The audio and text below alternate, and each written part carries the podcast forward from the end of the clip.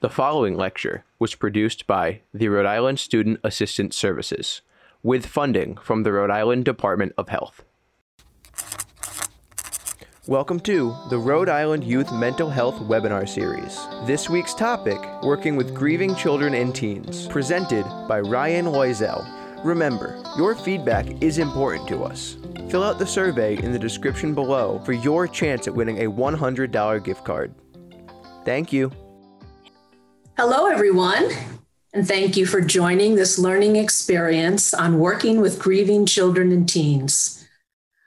I really wish I did not have to say this topic could not be more timely, but unfortunately it is.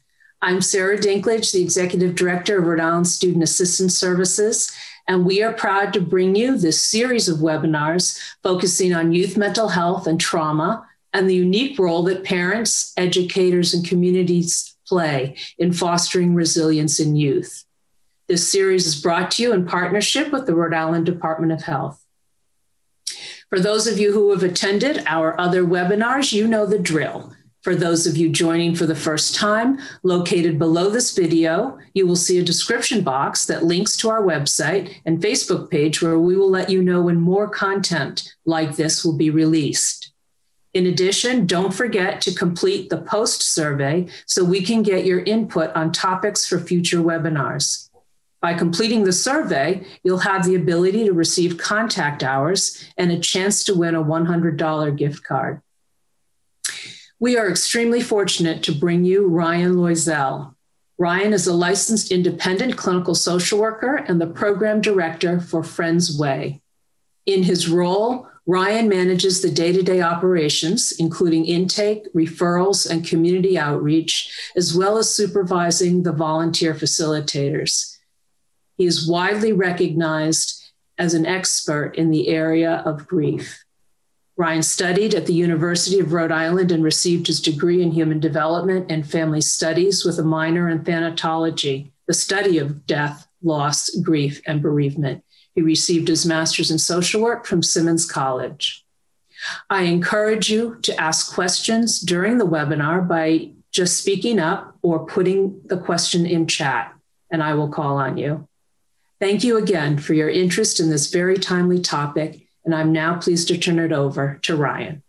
Thank you, Sarah. And really glad to be here and share what we do at Friends Way. My guess is most of you have heard of Friends Ways. We get a lot of our referrals from schools.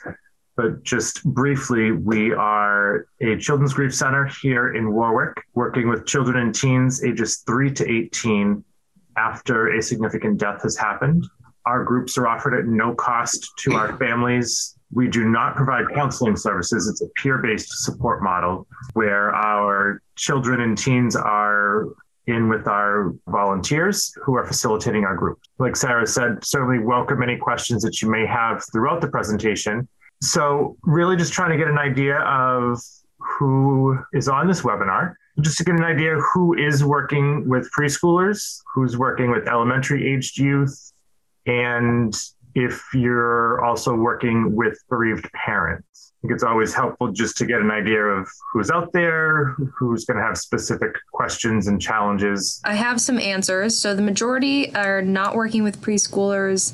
I would say it's about a 50 50 as far as working with elementary school aged, 50 50 as far as bereaved parents, and then they have been made aware for the most part that they have worked in the past or currently with grieving children and teens. I'd be curious, you know, any of the families that we're working with at Friends Way, we end up having conversations about how to best direct information to the school, either to have a point person or the teacher from the previous year to update the incoming teacher. And just curious how how you know how you find out that you're working with children who are bereaved. So I know you have the PowerPoint, and, and I'll just speak to a couple of these that by the age of 18, one in 14 children and teens will experience the death of a parent in Rhode Island.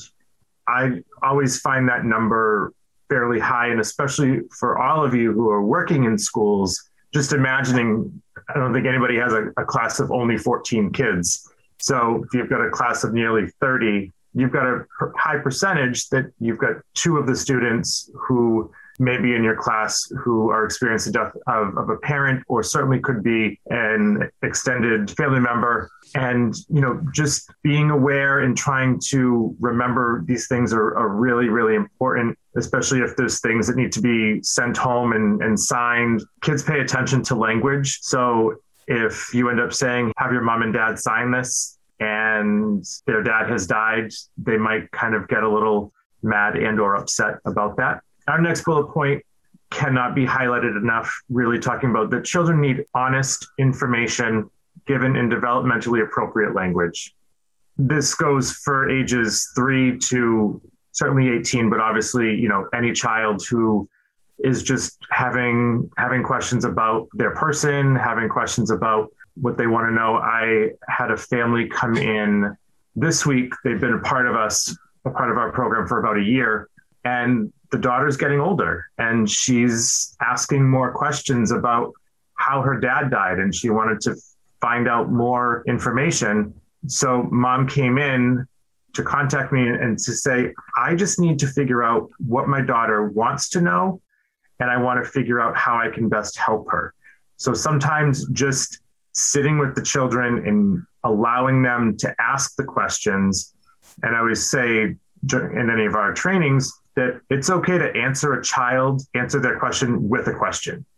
As an adult, we kind of know, like, all right, you just answered my question with a question, but it'll give the adult caregiver that much more time to gauge, to say, I'm curious as to why you want to know that.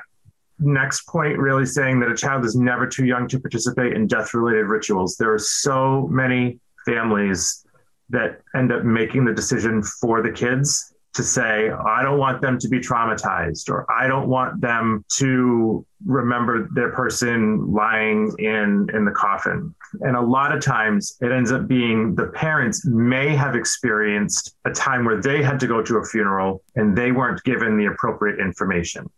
So, just like in anything to prepare anybody as you were signing up for this webinar, you were given instructions, you were given information, you knew the topic kids also need to know that if they're going to be walking into a funeral parlor, what to expect. There's going to be sadness, there's going to be tears, there might be laughter, there could be a slideshow of pictures, there could be videography. There could be people laughing and they're not laughing because this person died, but they're sharing positive, happy memories. And asking the child if they want to participate is crucial to give them the choice to say, do you want to participate? Do you want to be in the room? Do you want to go beforehand? All of these things really involving the child because then it makes them feel like they belong. Children are incredibly perceptive and take behavioral cues from adults around them. This is not news to anybody who's working with kids that they're looking to figure out how they're supposed to be acting, how they're supposed to be grieving, how they're supposed to be expressing feelings. And the last bullet point on this slide that grieving children often try to protect their parents and caregivers, and vice versa. The parents and caregivers are often trying to protect their children. And there's a big disconnect in communication that happens with not only just children who are grieving, but parents not wanting to further upset the kids if the kids are quote unquote having a good day and being happy. I could speak for you know a really, really, really long time about all of these things, but just hit on a couple of these here. So maintaining memories for bereaved children and incorporating rituals is really crucial for their healthy integration. One of the parents' biggest fears is that their child is then going to forget the person who died.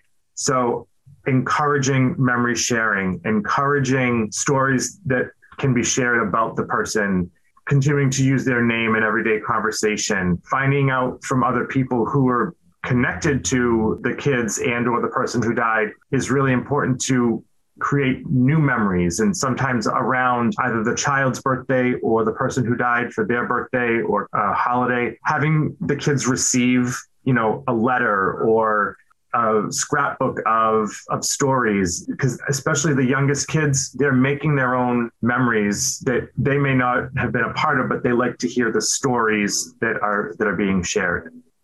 This is a really big question i get often about if parents should show that they're sad or if they're crying in front of the kids and my answer is a resounding yes because more often than not, parents will call me and say, My kid is not expressing themselves. They're all bottled up. I don't know how to help them. And then in my supportive questioning, I find out that the parent may not show their emotions in front of the kids to really show that kids are paying attention to the adults. If they see that mom's not crying, then their perception is I'm not supposed to be crying. I need to be strong. I need to be just need to hold it all together.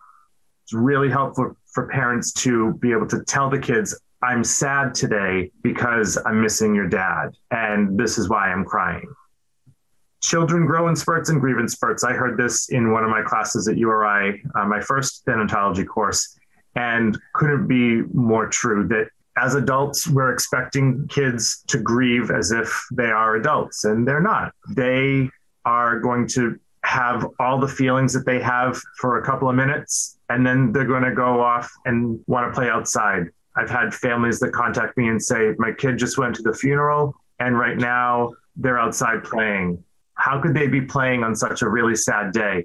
And really reinforcing and telling the families that kids need to be kids and adults can learn a lot from kids to know that there's only so much sadness that their little bodies and minds can take in at times. And now they need to go and play and get off, you know, get that energy out.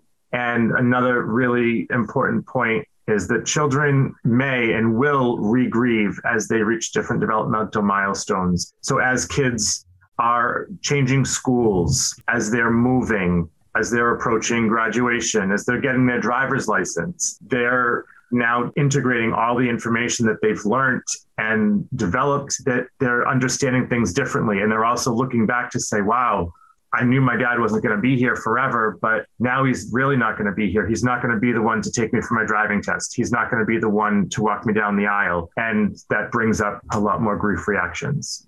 As I mentioned uh, briefly, that we are a nonprofit providing peer based bereavement support groups to children, teens, and their families in our location in Warwick. We, under the pandemic right now, are still operating uh, virtually. And in a different year, we would have been serving over about 140 families comprised of about 200 children.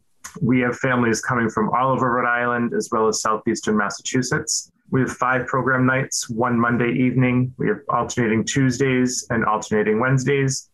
And as mentioned, our volunteers are the ones who are facilitating our support groups certainly if anybody on this webinar wants to find out more about volunteer opportunities, you can find out more on our website. And our volunteers are the best people in the world. I say this not only because I was a volunteer here for 10 years, but our volunteers are sitting with kids and teens and adults during really difficult times. And many of our volunteers have experienced death of somebody close, and some of our volunteers received services from us at a particular age and are now able to give back. So we typically do our volunteer trainings one to two times a year on based on need. So just some images of kids that um, will hopefully help you, you know, just understand different things about their play. So I know on this call we don't have many who are working with preschool age kids, but I will just do a little bit on each of these age groups. So preschool age kids, three to six, three to seven. So it's our like preschool, our kindergarten, and our first grade age group here at Friends Way. And there's a lot of groups that I've been a part of, and the preschool age group is not for everybody. but it's for people who really want to just see kids being kids. And one of our biggest endeavors and things that we're taking on here is to really help the kids understand what dead means. We use really concrete words with kids because it's a lot easier to understand. We're not using passed away only because it's really confusing for kids. So we talk about death, we'll, talk about dying. And we talk about how physically, when someone dies, that their body stops working, their heart stops working, they're not breathing, they don't need to eat, they aren't functioning. And also understanding that death is, is permanent. And this particular age group is not physically and emotionally able to understand that it's not permanent. They assume that, okay, well, when, when is my daddy going to be done being dead? They can't grasp that because of their development And it's a really big toll on the parents and guardians to have to be retelling a story over and over and over again. So, one of the ways that we help our kids understand what dead means is we have a what we call a dead box and it's really a shadow box that was created for us. I always have to remind people that I did not, nor did anybody else, physically harm or kill the insects and bugs that are in our shadow dead box, but they were found in nature. And a lot of times, kids' first experience and first understanding of something that is dead is an insect or it's a pet. So we have dragonflies and bees and butterflies and all different kinds of insects that are dead have been glued down and they're in a a glass shadow box and getting the kids to look and, and wanting to almost say to themselves, I think I just saw the wing move.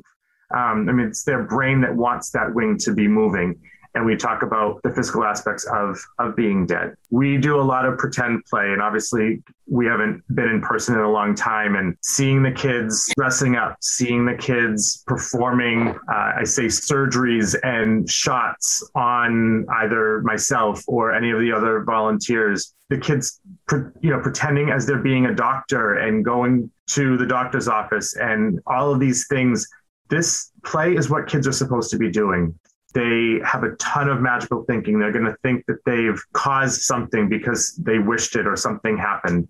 So it's not correcting them, but it's trying to get more information from them to figure out what they're concerned about, what they're nervous about, what they're what they're sad about. So we come from a stance of a non-denominational program here.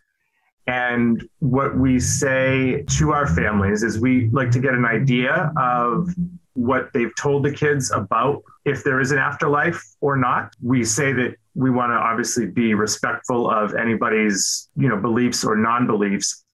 And we end up just trying to get more information. So one of the kids will say, because I had this now almost seven year old come in this week and to say, I wish I could see my daddy. And so there's feelings behind that right? So I said, it sounds like you you really miss your dad. So if you could see your dad, you know, what would what would you do? And she said, well, I would take a ladder high up to the sky to, you know, so I could I could go up and visit, or he could or he could come down.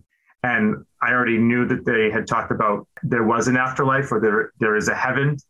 So it's using the words and things that the families are already doing. So we're not imposing our beliefs on them. So activities for preschool age, and you're going to note in some of these things that these can be done for all different age kids, obviously tweaking them uh, to make them feel a little bit more uh, developmentally appropriate. But a feelings mask, I mean, this can be done as simple as using a paper plate to have the kids draw a feeling that, that they are feeling right now. And as they go around and introduce themselves, or you get an idea of like, okay, show me a happy face. And what we're doing now over Zoom is we're doing a lot of Simon says, or we'll even have the kids put a mask on, even though they are safe in their home and not near us, because we're trying to explain how much is lost right now that we can't see of the feeling behind the mask. And for older kids, we end up talking about it as a way of this is the feeling that people see because this is the feeling that I'm showing everybody. And then on the inside of the mask, they may have a feeling to say, well, this is what I'm not showing. I show that I'm always happy because if I don't show that I'm happy, I'll I'll get really sad. So using sand trays as a therapeutic tool, again, we are not providing therapy here. We're not interpreting how kids are playing and all things like that. But using kinetic sand, using sand trays to have them create if they're having a bad dream or if they're having something that's really worrisome, say, okay, let's create the thing that was scary. And then can we add something in that will help? Or can we take something out that we that we don't want to have there anymore?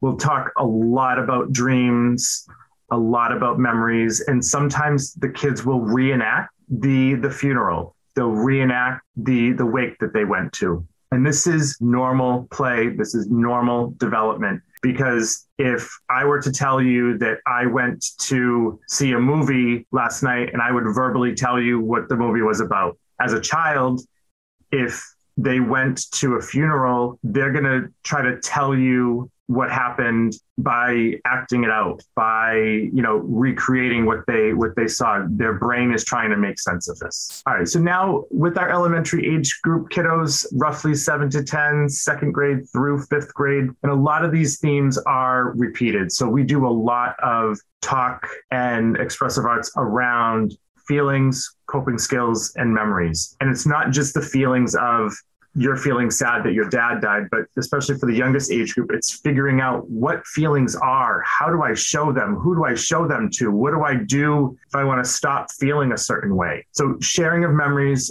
is really, really important. And also acknowledging that there's some memories that I like to share. And then there's also some memories that are harder because we never want to paint the picture of this idealized person that they did no wrong, especially if the death is a complicated one due to trauma or if there was abuse by the person who died, you may end up hearing in your classrooms, you may end up hearing from kids that they're not sad that their daddy died because they no longer are being hit. And that might be a memory that they have. So we're always trying to encourage it's okay to talk about the good memories. It's okay to talk about other memories that are a lot harder to share with other people. As mentioned, to talk about dreams. And one of the activities we did over Zoom a couple weeks ago is we talked about what dreams kids have, what things would be calming to them if they were to be having a nightmare or if they woke up and they were sad and missing their person who died. We did a pillowcase with fabric markers and having the kids put on some particular words or images or just reminders of things that are are happy that would help them get back to sleep if they woke up in the middle of the night and they couldn't sleep. We'll again, like I said, talk a lot about feelings and sometimes we'll do it as as charades or as a Simon says, and really just to get an idea of like what feelings they feel comfortable with, what feelings are harder, and always coming up with questions that the kids want to get answered. Could be as simple as I don't remember what my dad's favorite food was. I don't remember what my brother's favorite color was. And having the kids write down their questions so that they can present those to their parent or guardian to say, I'd really like to get these things answered. I, I feel like I, I want to know more. And when conversations like this are happening with the kids outside of our building, that's that's certainly the goal. We're we're really hoping to plant seeds to have these kids have the opportunity to know it's okay to ask certain questions and to be curious about their feelings and coping skills and, and the person who died. So activities that can be used for this age group as well as other age groups. We can do a collage about anything. And they're really, really cheap and easy to do just by using magazines. And whether it's a, a collage about your summer activities, your interests, things that remind you of the person who died, things that you use as your coping skills. We in our groups here at Friends Way, we have we have question cards, and that's exactly what they are. They are cards with questions on them. So either they're sentence starters or, you know, tell us about a time that you laughed with the person who died. They can be statements, they can be just general things that you're curious about and, and wanting to know. And we use them often when the kids are potentially like playing in the sand or when they might be coloring mandalas, you know, as their mind is busy doing one thing kids do better if it feels like it's a game and just asking a question because that way they don't feel as is strange like if you're not having anything in front of you to say okay like tell me all these things about how you're feeling and this person who died. Mention again the feelings masks again can be made more age appropriate for for older kids by drawing on one side how they show the world and then on the inside what they what they keep for themselves. Memory boxes can never be enough you can always do something with memory boxes, having it be a shoebox or a more elaborate, you know, wooden box. That way the kids can put different treasures, different things that they have that remind them of the person who died, different things that they've made either here at Friends Way or or in other places. We often talk a lot about worries and figuring out which worries you have control over and which worries are a lot harder to to manage so kids will use mason jars. I've got a mason jar project for just about anything. and having the kids put down a worry if they're worried about their math test next week. Okay, well, that's a worry. How can they best help themselves with that worry? They can study, they can just feel more prepared. If they're worried that their mom might also die, that might be a worry of theirs. And that's often a worry of bereaved kids that they're always wondering who's going to care for me next. So if that's a worry, then you figure out what can you do about that worry. Do you ask your mom about her most recent doctor's appointments? Do you make sure that she's wearing her seatbelt in the car? Do you get nervous because she's still smoking? Those types of things. And body drawings you'll see on the next slide it doesn't always translate the way i always hope. But again you can do a body drawing on a on a piece of paper with like a gingerbread cutout man or person and just having the kids identify where in their body they feel particular feelings.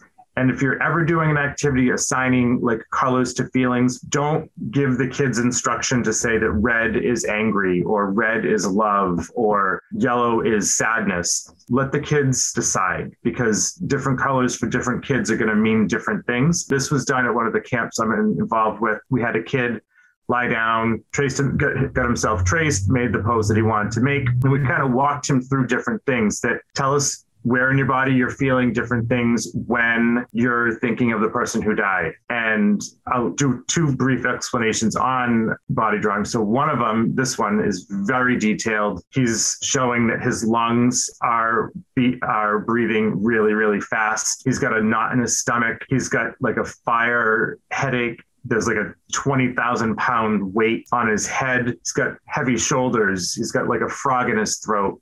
His knees are feeling really weak. His hands are feeling like kind of clammy. So, this is a very descriptive piece of this activity. During the same activity, we had a child, a boy, who was looking at the piece of paper and he had done nothing. He didn't even know either what to do or where to start. So at first glance, anybody who's observing and would say, wow, he's he's defiant. He's choosing not to do the project. I don't understand why he's not doing it. By sitting with him and talking with him to say, hey, what's happening? What what what can I help you with? And he just said, my mind and my whole body goes blank. I don't even know what I'm feeling. I don't even know what to do. I am so worried I'm going to color outside the lines. My body goes blank. So I don't have a picture of that one. And because he just ended up writing the word blank in it. And to me, both of these are very telling, one needing more explanation and description about it. But again, just goes to show that just because someone can't produce what's asked or required for the project doesn't mean that they aren't thinking about it or doesn't mean that they aren't struggling with it too. Okay, so kind of grouped middle school and high school together. Obviously, there's differences in their developments and everything, but generally are seeing, you know, similar themes for the kids in middle school and high school for anybody who's in middle school and high school right now, I would not want to be a middle schooler this day and age at this point. The regular, normal challenges of being in middle school and trying to figure out who you are and you're feeling goofy or you're not growing into your body in the, in the right way or all those things. You're being bullied. You're the one doing the bullying. And then you've had a death that you've experienced. So these kids are really wondering about themselves, their own identity. And even more so, we're seeing a lot of our kids who are questioning their own identity, figuring out, am I am I in the right body? Am I transgendered? Am I attracted to, you know, someone of the same or opposite sex? Or we've got kids much younger that are coming out. And a lot of it too is grief related. Some of these kids are wondering, I came out to my dad but I didn't end up coming out to him and letting him know that I'm transgendered. And I don't know how he would have perceived that. I don't know if he would have found that, you know, good, bad, and different and kind of measuring themselves, you know, to that. So a lot of times in the in the middle school and high school group, it's all about their peers and how they're being perceived. And kids don't want to be the ones kind of sticking out. So don't be surprised if you're working with somebody who's in middle school or high school and they haven't told you know you either as their adjustment counselor or social worker that they've experienced the death of somebody close because oftentimes they don't want to feel like you're giving them different treatment. They don't want to feel like you're making them feel uncomfortable. So we talk a lot a lot a lot about coping skills and self-care and being mindful and figuring out what to do when you have all these really hard feelings. And how do you tell somebody that your your parent died or that your brother died by suicide? And who do you tell things to? And a big thing with the middle school and high school specifically is trust. And they're not just going to tell every person what's going on. They might try to figure out what's what's their what's their intention behind the question to say yeah, um, my, my dad died, but right now I, I don't want to get into it. But if you if you ask me later, we we can we can talk about it. These kids are often questioning what's going to happen if their parent dies and they're left to fend either for themselves or is an aunt coming in to, to help and assist or take over and really just encouraging the kids like if you have these questions to ask who can you ask them to what kind of environment do you need this to happen in so we'll do a lot of role plays or kind of brainstorming to say, okay, this is a situation that came up in school for me and it didn't go as well as I wanted it to. We talk a lot about supporting each other. And even though our group's right now still over Zoom, there's this support that during a Zoom, you know, someone will text something in the chat to say, you know, thanks for sharing that or i want to i want to connect with you you know after after this so that there's still this community of we we get it. We all want to help each other. And another big theme, middle school and high school, we really talk a lot about integrating what the death means. How do I do things differently now that since my brother died, you know, I'm an only child now. And are there things that are important to me, or are there things that I would want to take on in roles you know, in, in college, do I want to become a chef because my brother liked that? Or if he died by suicide, do I want to become a part of the suicide prevention groups and talk more about mental health and, and things like that? So it's kids really figuring out their identity as a result of the death that has happened is is a really big theme. So additional activities that you can do with the kids and teens. So journaling tends to be pretty big, even if kids really aren't into journaling specifically where you know try to let them know this is not this is not a dear diary. This is not anything anybody's going to sh- read from you unless you unless you want to have it happen. But we'll sometimes start each group with with a specific question really just to get an idea of where they're at. And what we've done more recently, I became aware of dissolving paper, and I feel like this could have changed, you know, so many things much more in some previous activities. So, dissolving paper is just that. It's on Amazon, and you write, you draw whatever you feel like you want to get out of your head, and using it in a way. Maybe it's a wish that you want to send to the person who died. Maybe it's something that I want to write this letter to my mom about the ways that she disappointed me. And I want to get all these things out of my head. I'm going to put it down on the paper. And it really works best with the more colorful, you know, crayons and or markers that you're using, because then once it lands in the water, it dissolves and the kids kind of see the colors, you know, move and they know what they've written and they might, you know, want to make sure that all of it you know all of it has dissolved. We usually plan different things for our kids for over the summer with a grief survival bag. And it's really anything from you know giving them a journal giving them crayons sidewalk chalk play-doh tissues all different things to help remind them that these are all the things that you can do when you're having a really bad day or you know these are things that you can do to help remind you of the person or remind you of the time here at Friends Way. And one of the projects we did several years ago, just by having the kids either bring in a, a blank canvas uh, white shoe, is have them decorate it. Have them, you know, have it be a story or kind of called it in their shoes to say if i if i had walked in your shoes what experience would i be going through here's how i would best know and understand what what it is that is is happening and using color and embellishments and glitter and paint and all different things. as we're wrapping up, laundry list of themes certainly come up in our groups. One we're trying to break is isolation. So grief is very isolating. It creates feelings in your body that you're feeling like I'm the only person that's been having these. So by our peer-based support model, our kids then feel not as alone to say, I'm feeling sad. I'm experiencing this, and my group members are also saying that they felt this, so I don't feel as alone. Depression comes out in many different ways you know psychosomatic and for the kids to feel that you know it's okay for me to feel the feelings that i'm feeling right now. And there are days that i want to feel the sadness and those days that i want that to be the feeling that i don't want to feel the most i want to feel happiness. We have a lot of guilt that gets brought up certainly depending on cause of death for the person or if they felt that they could have prevented the death in any way and being comforted and being curious if the person was uncomfortable or in pain when they died is a really big topic that we end up talking about. I already mentioned that worrying about the surviving parent or caregiver what's going to happen to me what happens if you know what happens if you die and these are normal reactions, normal conversations that should be happening more often. Because if you have the conversations with the kids or the adults have the conversations with the kids, it takes that surprise element. It takes those things of like, oh, okay, so I'm going to go with Auntie Linda. If something happens, okay, now I don't have to worry about that. And dating. And sometimes the parents may not feel that they're like, well, I don't really know if I want to be telling my kids that I'm dating yet. They're going to have feelings about it. Just talk to them about it.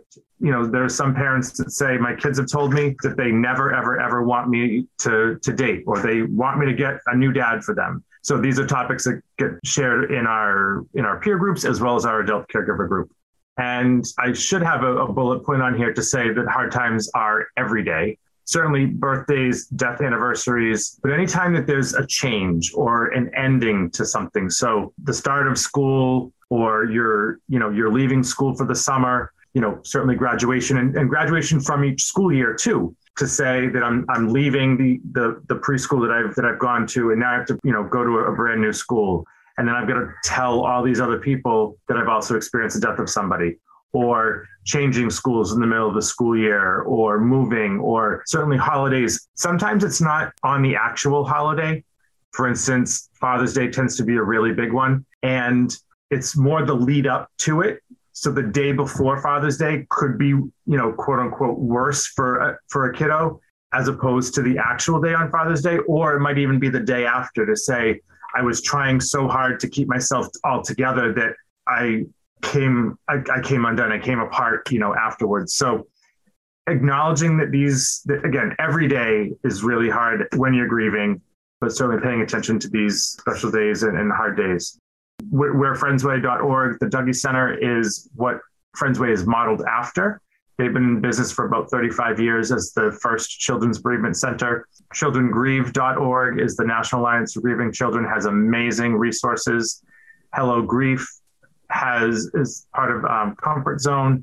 So they've got different short articles for our grieving population and, and community. And centering.org is specific resources for grief, bereavement, loss, you name it. And then there's a handful of books on other pages that you're welcome to look in. We also have some of our resources on our on our website at friendsway.org. Thank you, Ryan. Uh, I have been asked to ask you if you could give some examples in like specific language you would use with particularly preschool and elementary around the death of a parent by suicide or sibling by suicide. Sure. What would you say? Um, right. So, really hard question. Get asked it a lot, and it's an opportunity. So you in all circumstances when you are sitting with kids and telling them something sad, making sure that you've created the environment that is going to be comforting and you're not doing it as you've got to like run out to the grocery store or say something really sad to tell you and to say, We found out that daddy died last night. And using silence and using those points to allow the kids to say a little bit more or ask a question. Because if we go in as as adults and caregivers and we just give these kids all this information they, they're not going to know how to digest all of it. And then you say so daddy had a sickness in his brain. And And sometimes when people have a sickness in their brain, they're not always thinking clearly. And they're in so much pain that they think the only way to stop the pain is to die. So your your daddy caused his death and he but right. So again, at, at, that point, trying to figure out what you want the kids to know, and if they're asking more questions, or if they're satisfied with that, and then they're going to go off and play, and then tomorrow, later that day, a, a month from now, they're going to ask more of those questions. But it's trying to get an idea of like what they want to know and making sure that the adult is also breathing while you're while you're doing all this stuff because these are the hardest conversations you're you're going to have with your with, with your kids but it's to say that you know we tried everything we could to help but his pain was so hard that he wasn't he wasn't thinking clearly and the, the only way he knew to make it stop was to was to stop living. Thank you. Uh, not easy. Um, another question. Parents who when when a person dies by a drug overdose and the parent is worried about tainting the image or memory of the parent. The same could apply for suicide. Do you is there is there any different advice in terms of a person who whether it be accidental in this you know case uh, dies by an overdose? Certainly, I know you're working with kids where that's happened. Right, and you know it's a huge question that gets brought up because the parent will say, Well, I don't want my kid to know that it was an overdose because I don't want their image to change because of because of it. And I think a lot of times that's really based on the adult themselves because their belief and their image has been tainted and they're already bringing that to the kids. But it's so important. I mean, just as if I were to say that there's cardiac history in my family, I should also know that there's, you know, mental health history in my family to know that there's bipolar and things that I, I should be aware of. So kids should know that your, your, your person did struggle with substance use. And, you know, this is what that means. And I mean, the adult can obviously say, you know, we, we're all measured by, you know, good, good and positive memories, and then the memories that are a lot harder.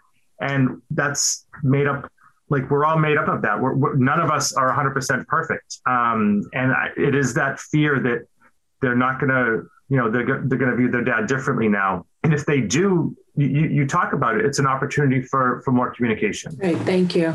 Are there any other questions from anybody? Thank you for those who sent those in. Reminder to complete the survey. And yes, we do thank you all for attending.